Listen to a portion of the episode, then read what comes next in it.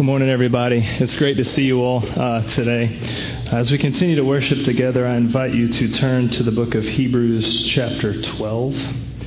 Uh, the book of Hebrews, chapter 12, where we've been uh, for the past couple months, um, and we'll continue to be through June as we finish out the uh, book of Hebrews uh, into the summer.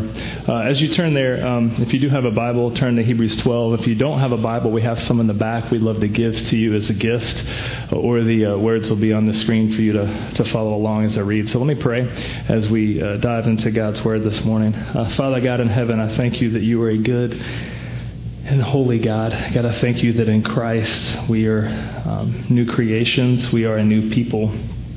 God, that gives us joy, gives us hope, gives us faith. Uh, Lord, I pray for our time together in your word. I pray that you would um, open ears to hear, open our minds to understand. And God, I pray that uh, you would open our hearts to receive uh, the good news of Christ this morning. Uh, so, God, I pray that you would um, have your way with us, shape us to be more like Jesus uh, for your glory, for our joy and that the gospel would advance to the nations. We thank you in Christ's good and holy name. Amen. Hebrews chapter 12. Sorry that it sounds like we're in outer space. Is it just me? The sound. Um, hopefully, it won't distract us. We'll, you know, technology is an enemy of the gospel. I'm just kidding. Let's. Uh, why don't we read uh, the Bible together and, uh, and may God uh, calm our distractions? Um, Hebrews 12, verse 18. For you have not come to what may be touched a blazing fire, and darkness, and gloom, and a tempest, and the sound of a trumpet, and a voice whose words made the hearers beg that no further messages be spoken to them. For they could not endure the order that was given. If even a beast touches the mountain, it shall be stoned. Indeed, so terrifying was the sight that Moses said, I tremble with fear. But you have come to Mount Zion, and to the city of the living God, the heavenly Jerusalem, and to innumerable angels in festal gathering, and to the assembly of the firstborn who are enrolled in heaven, and to God, the judge of all, and to the spirits of the righteous made perfect and to Jesus, the mediator of a new covenant, and to the sprinkled blood that speaks a better word than the blood of Abel. This is God's word. Friends, Jesus leads us to the mountain of grace where we experience eternal joy. And this is good news for us eternally, but also here and now. Have you ever been to the mountains? I mean, think about the last time maybe that you went to the mountains. Maybe you were driving somewhere and had to drive over the mountains or through the mountains. Maybe you went to the mountains on vacation to go skiing or camping. Think about the last time you saw a mountain in person. Maybe it was the Rockies or the Appalachians or the Smokies. Have you ever tried to hike to the top of a mountain? Hopefully, you have. It's a great experience. In 2001, one of my favorite memories I was a summer intern with a Christian ministry in Romania. We were running a camp for orphan children, and it was uh, right in the middle of the region of Transylvania, uh, amongst the Carpathian Mountains.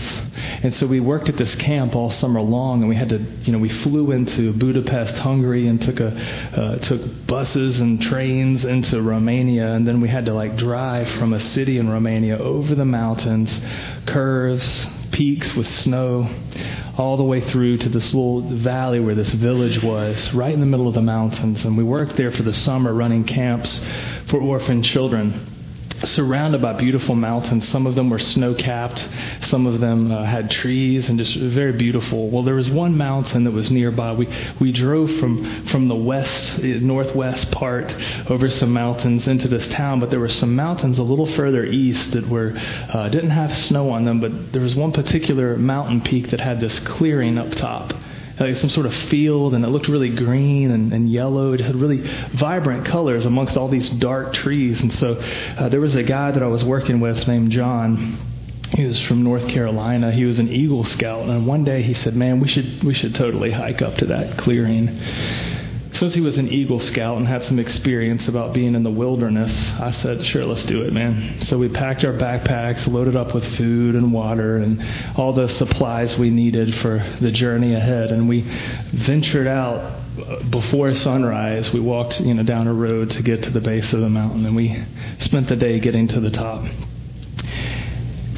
that motivated us to prepare for what we needed to do and to hike down this road through this trail. And we saw a bear, which is what you don't want to see when you're in the middle of nowhere, Romania, thinking, there's a bear. Awesome. But it took us hours and hours, and we finally reached the top, and it was beautiful. I mean, it was the most beautiful sight. I had no idea. We we came out of the dark trees into this clearing at the top of this mountain that had uh, all kind of flowers, just bright yellows and purples and blues, and there were these big rocks and stuff, and it was just really, really a neat place. It was cold, it was windy, and from the top of that, we could see down upon the village where our, our base camp was uh, for the summer, and you can actually see neighboring towns. I mean, it was unbelievable view to the point that it made two grown men cry. I mean, we were just weeping with how beautiful it was and how great of a day it was. And, uh, you know, we got back down. It's one of my favorite memories uh, that I have. And see, these kind of memories stick with us. You know, when a mountaintop experience has become a phrase, an analogy to, to signify something life changing for you. Maybe you went to school, or maybe you went to a camp, or had a spiritual high where you were like, man, it was a mountaintop experience for me. You see, mountains are important. I mean, metaphorically speaking, yes, but, but very physically speaking, mountains have always been important. In fact, when you look in the Bible, mountains, there, there, are numerous mountains that are important and are the focal point of the stories of the Bible. We see in the Old Testament the Mount, Mount Sinai was an important mountain where the law was given to Moses. You see that the Temple Mount in Jerusalem was a very uh, specific, important um, location for worship for God's people. We see that Herod himself built a mountain for his palace because he wanted to be the highest focal point politically in that region. If you look at any culture, especially in the first century, mountains are important. They are very important. And we see in today's passage, the writer of Hebrews talks about Mount Zion. Mount Zion being the most important focal point in the Christian life. Mount Zion biblically refers to God's city, his eternal reign and this is good news for us. So, as we see here, the writer brings attention to the Old Testament story of God giving the law to Moses and the Israelites, uh, Israelites at Mount Sinai and, and draws our attention to the focus of Mount Zion being the mountain of grace for God's people. And we see that it is Jesus that takes us from one mountain to another, that Jesus leads us from the mountains of, of fear and wrath to the mountain of grace. Look at verse verses 18 through 21 for me. With me. For you have not come to what may be touched, a blazing fire, and darkness, and gloom, and a tempest, and the sound of a trumpet, and a voice whose words made the hearers beg that no further messages be spoken to them. For they could not endure the order that was given. If even a beast touches the mountain, it shall be stoned. Indeed, it was so terrifying was the sight that Moses said, I trembled with fear. The writer of Hebrews is contextualizing this story for us. We see that this is referring back to the story of Israel being led through the wilderness during the time of the Exodus. It's, it's a throwback to Exodus 19 and Deuteronomy 4 when God's people received the law from the Lord at Mount Sinai. And it was a terrifying experience. It's the point that Moses, God's chosen leader and prophet, was shaken with fear. And we see that the law was God's gift to his people to point God's people to grace. Often we sometimes juxtapose the law and grace to the point that we say we're all about grace, but let's let's throw out the law. But I want you to track with me in the story today that the law was to point us to a greater need for grace, that the law is like standing on one mountain looking to the mountain of grace in the distance, saying, I'm here and I can't even function here. How can I get over there? That's where God's people were. God's people were out at Mount Sinai as God is giving them, by His grace, giving them the law to say, this is who you are and how you are to live. And God's people said, we, we can't even take any more instruction. We can't even live like this. And we see the mountain of grace there. How can we get there if we can't even do this here? Here is the good news for you and I today is that Jesus leads us from there to here. Jesus takes us from the mountain of law to the mountain of grace. And this is such good news for you and I today. So, what I want us to see is the writer of Hebrews um, contrasts the difference between Mount Sinai and Mount Zion. I want us to see the good news that Jesus leads us to the mountain of grace for our eternal joy. So, here's a few things I want us to look at today as we unpack this passage. Okay, first, I want us to see that Jesus leads us from the dead wilderness to the city of the living God. Jesus takes us from the dead wilderness to the city of the living God. Verse 22 says, But you, that's what that word but is so important there. Because he says, look, you know, the God's people were, uh, you know, blazing fire, darkness, gloom, tempest. That just sounds horrible. But you, right? But you have come to Mount Zion, to the city of the living God. If you read the story of Exodus, you see that Israel wandered in the desert for decades. They experienced seasons of isolation, seasons of doubt, seasons of idolatry, seasons of sin, seasons of death and doubts and fears and questioning. Many were saying, Why are we doing this?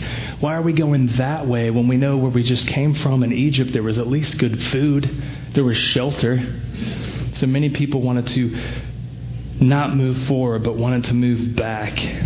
But see, the good news is Jesus takes us from that dead wilderness into the city of the living God. All of us here, if you were here today, undoubtedly you're here with some sort of motivation. You were here today saying, Man, I have doubts and fears. I'm hoping coming to church will help answer those.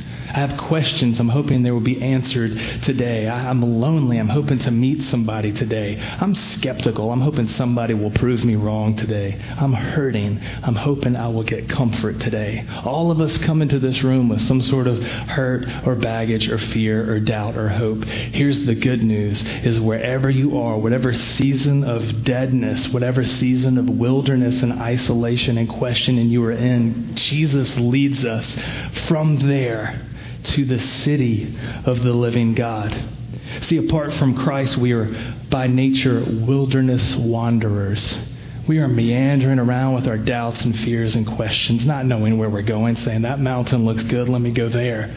Maybe you see a, a, metaphorical mountain of spiritual enlightenment. You say, if I can just get there, I'll feel better about myself. Or maybe you say, look, if I could just get this job, maybe my life will, will feel more meaningful. If I can have this relationship no matter what it is, we are all wandering through a wilderness looking for some sort of meaning and fulfillment. And that road can be lonely. That road can be hard. That road can be anger inducing. But the good news is that Jesus leads us from that dead wilderness into the city of the living God.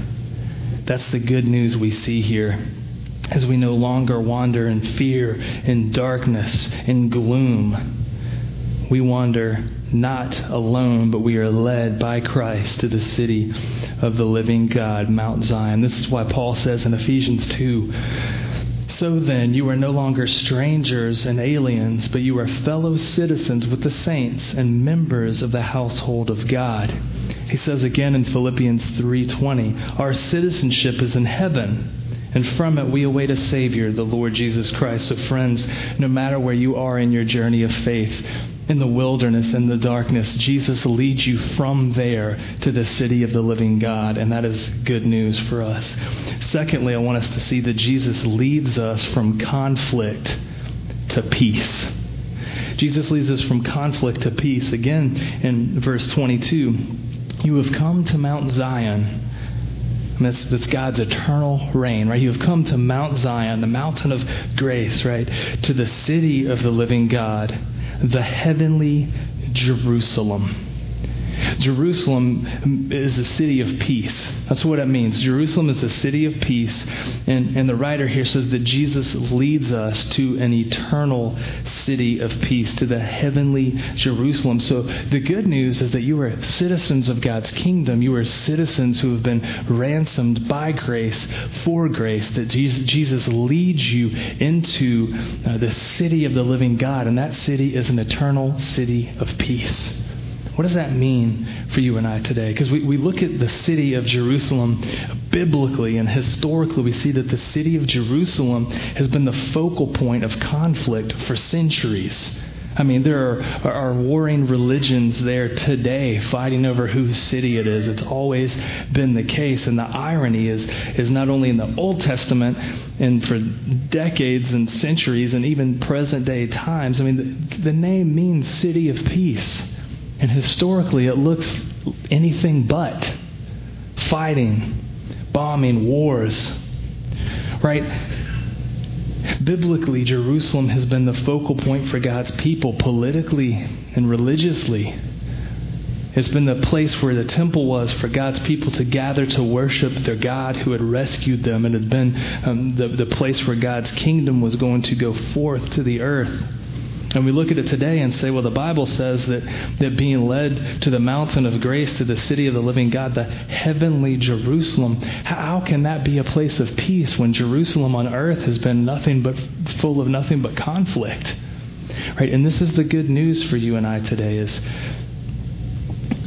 a heavenly Jerusalem is an eternal kingdom where God reigns and there is true peace forever. No conflict no wars, no, no, no bombings, no fighting over whose territory it is, right? The good news is that the true city of peace is found only in Christ when God is reigning his people. See, the gospel is, is that Christ takes us to be citizens of this city of peace. And, and peace uh, means a right relationship with God and a right relationship with others. And that's good news. You can't get that anywhere else. You can't do that any other way. You, you can't work your way into uh, that city. You can't make that city happen on earth. You can't do that on your own, no matter how good you are, no matter how nice you are, no matter how much you try to keep the peace with other people. That will never happen. It happens only when Jesus steps in and leads us to God's eternal reign. So I want to ask you, what, is, what does conflict look like in your life now? I mean, it, you don't have to go far to find some sense of tension in your life. Just, just go to work and find the coworker that you don't get along with. Uh, go to lunch today with a family member and say, man, that uncle rubs me the wrong way. Or, or maybe it's tension you have in your neighborhood, or tension within this church, or tension at school, whatever it may be. Conflict is a part of life, and it is not meant to be the norm.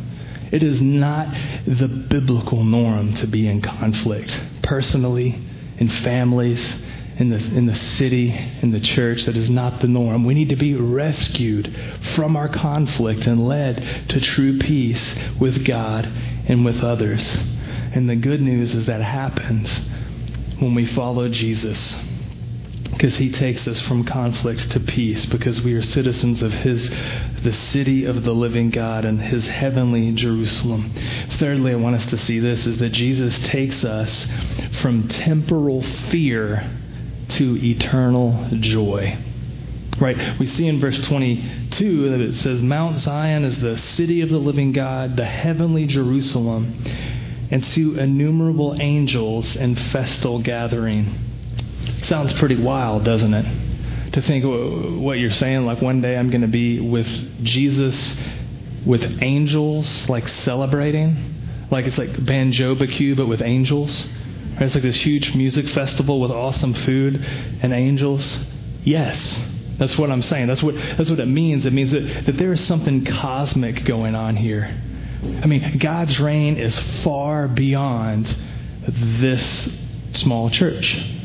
It is far beyond our small lives. Our lives are important. We, you are important to the Lord. We are important to the Lord, but, but God's reign is so much bigger than Augusta, than the United States, than the earth. I mean, God's reign is a cosmic reign. And it is such that, that eternally we will have our eyes open to see what in the universe God has done right? And, that's what I want us to see here. I mean, this is this is amazing. What I want you to, to try to imagine being a first century Christian saying, okay, look, I'm struggling with, with cultural things. I mean, you know, the Greco Roman world, they had dozens of gods to worship, dozens of spiritual, cultural practices. Maybe if you were in the first century, you had a Jewish background and your families uh, were, were multi generational Jews that knew the Old Testament. And you're saying, well, wait, you know, I'm having all these cultural things with, with a, you know, pantheon of gods we have to worship here. And over here, I'm trying to uphold the law as my ancestors have done to honor the Lord. And, you think, you know, Jerusalem is, is the, I mean, Mount Sinai is important. God gave us the law. Jerusalem's important. It's the city of peace that God has for his people. And then the writer of Hebrews says, you know what? The gospel is far beyond Sinai. It's far beyond Jerusalem. I mean, the gospel is that God is cosmically reigning. There are angels worshiping God. Do you get it? I mean, we, we don't think that way. If I say angels, some of you guys think Nicolas Cage or something, right from the movie, or you think Constantine or something bizarre like that. Biblically, there are angels worshiping the Lord, and we will get to be a part of that eternally. And see, the beauty of it is that the gospel is that Jesus takes us from temporal fear to eternal, cosmic joy. I mean, fear is based on circumstances. Joy is far beyond circumstances. Happiness may be circumstantial, but joy goes far beyond your circumstances. You look in the Bible and you see here in these verses that God's people were at Mount Sinai. I mean, just imagine. You were like a third generation Israelite. You've known nothing but slavery. You have been enslaved in Egypt, oppressed, abused, God does some crazy miracle and all of a sudden you're set free. I mean, can you imagine being like, well, this is a whole new world for me. I've never known anything other than Egypt and being whipped to build pyramids and such. And then God sets you free and leads you to a mountain, right, where God delivers his law to Moses to give to the people. And there's clouds and thunder and darkness it would be utterly terrifying. Absolutely mind blowingly terrifying.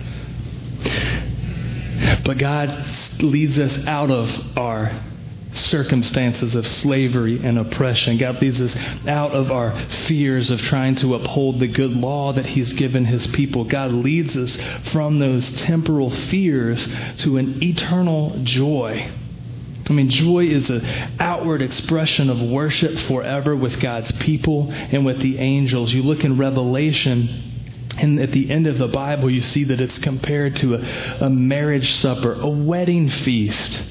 Biblical wedding feasts were not like a quick buffet line and then you dip out. Biblical wedding feasts were like week long throwdown parties. All kind of food, all kind of wine I mean, you would, you would eat and drink and then go sleep and then get up and continue the party. That's awesome. And this is what we have to look forward to. We no longer have fear because of uncertainty. We have joy because of certainty. We no longer fear, well, well what's going to happen if I lose my job or if my health fails or if, if I have to move to a different city? What happens? There's no longer fear in the gospel. There is joy knowing that God leads us in Christ through those fears to eternal joy. You with me? I don't know where you are in your life or your faith. You may be here thinking, I'm, I'm in a season of misery, Jeremy. You have no idea what's going on in my life. You have no idea the hurt that I'm struggling with. Friends, all I can do is point you to Jesus and say, Jesus leads you out of your fear, out of your hurt, and leads you to eternal joy. And it's not something you are led to alone. You have people with you, being led with you. I have fears. I have hurts. I had fears and hurts emerge in a fresh way this week. I had to be reminded of the gospel that Jesus is leading me from my fears, out of my fear to eternal joy, because fear is temporal, it doesn't last. Joy is eternal, and that is good news. Okay, fourthly, I want us to see this. Jesus leads us from wickedness to righteousness. We see in verse 23 and to the assembly of the firstborn who are enrolled in heaven, and to God, the judge of all, and to the spirits of the righteous made perfect. All right, there's such good stuff here. Jesus leads us to righteousness from our wickedness. I, I, love the phrase there to the spirits of the righteous made perfect. Not to the righteous who are perfect, or the righteous who made themselves perfect, or the righteous who fake perfection. Eternally, uh, the mountain of grace, the eternal city of peace, the city of the living God, where there is an eternal, cosmic, joyful gathering, is marked by people who have been made righteous. You know, in Christ we are declared righteous. I mean, righteousness in the Bible, we talked about this a couple weeks ago, is a very broad term. In some instances, it can mean, uh, you know, justified, like it's an identity marker that you have been declared righteous by Christ. But also it can refer to right living, like doing things right. You are righteous when you buckle your seatbelt. That's a right thing to do. When, when you give to the poor, that's a righteous act. When you serve your neighbor, that's a right thing to do. It's, it's righteous. But a righteous act does not make you righteous in your identity. You are only declared righteous when Jesus steps in and says, You are my righteous person when God says, You are my righteous child, you have been declared right, and now we have a right relationship. Therefore, you will live rightly. And so we see biblically that where God is leading us through Christ is to an eternal city of joy, a cosmic worship service where people the spirits of the righteous made perfect, complete in Christ. We no longer live out now in our wicked identity because we know that we are not being led into wickedness. We are being led into righteousness. So, so what does this mean for you and I today? You say, well, man, I still have sin. I still have struggles. I still mess up from time to time.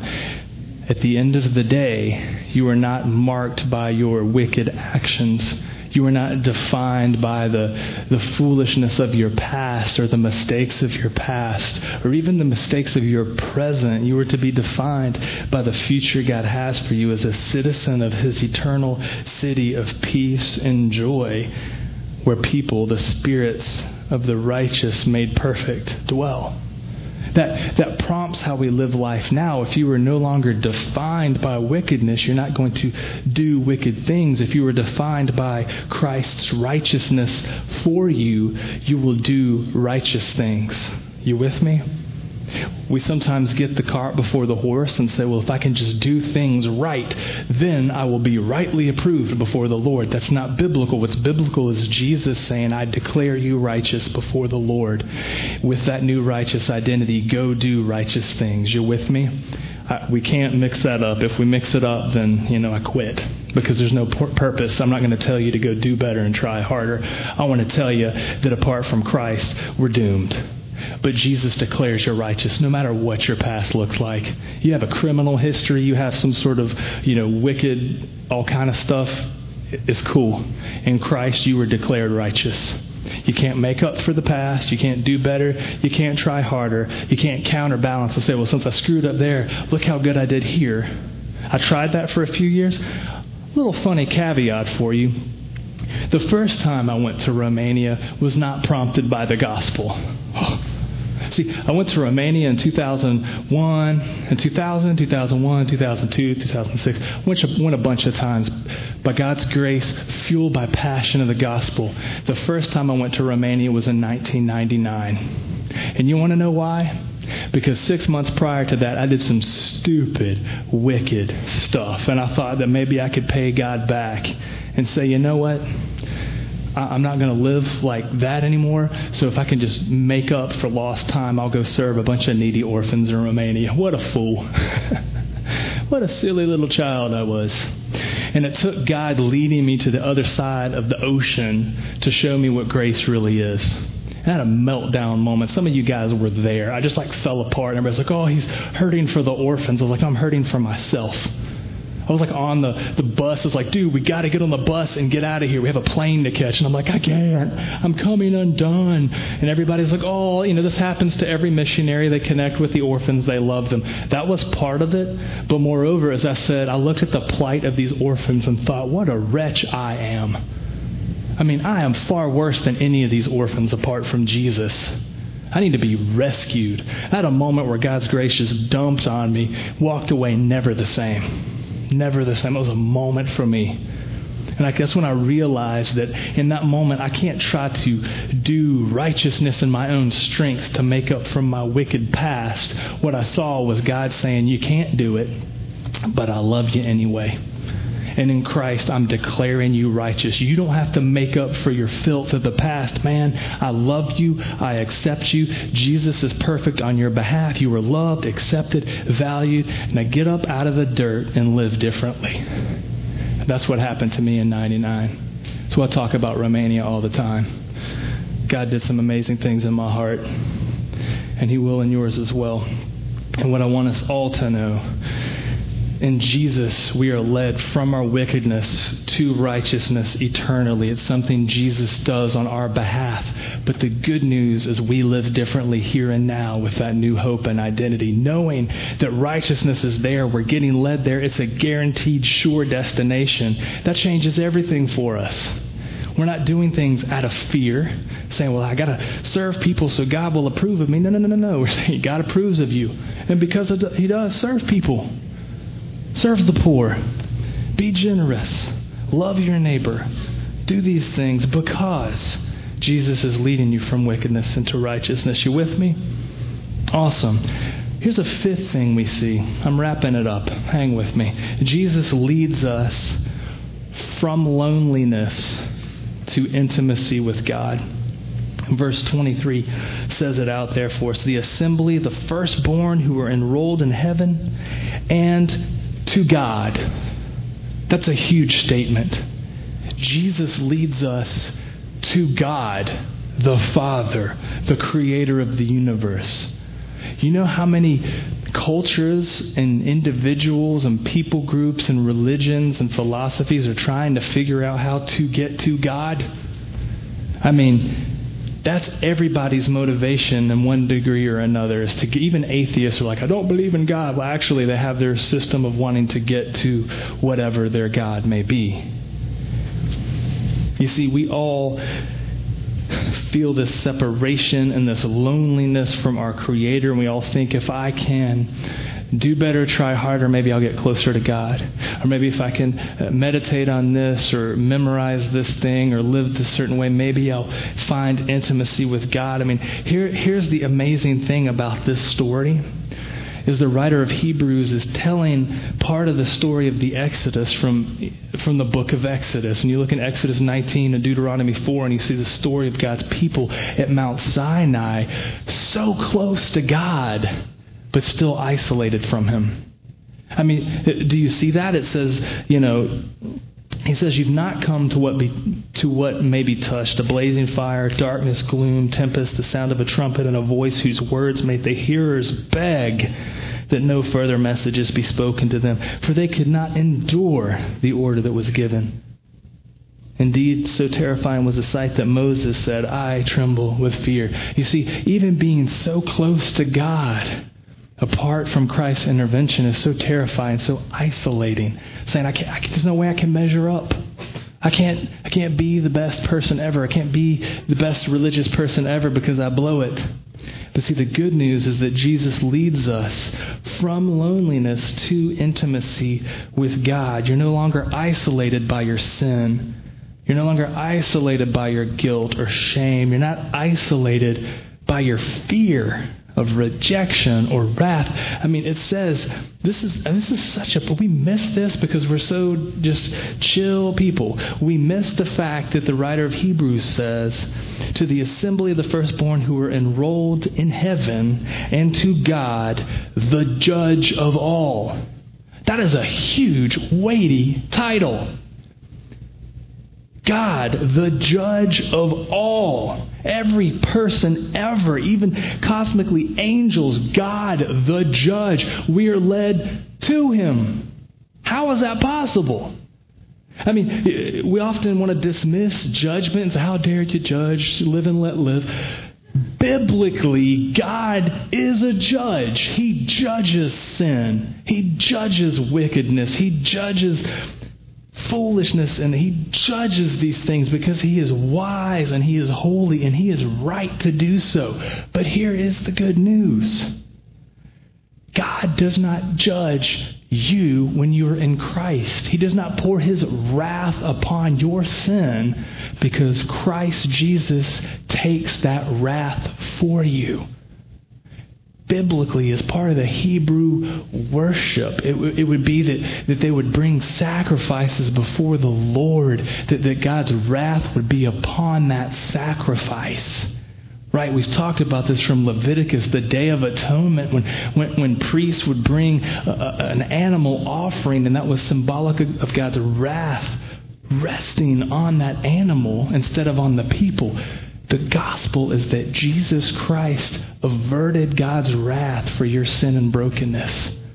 When you look at the cross of Christ, Jesus dying for your sin, He is dying to set you free from sin, from brokenness. He is dying to take the wrath of God off of you.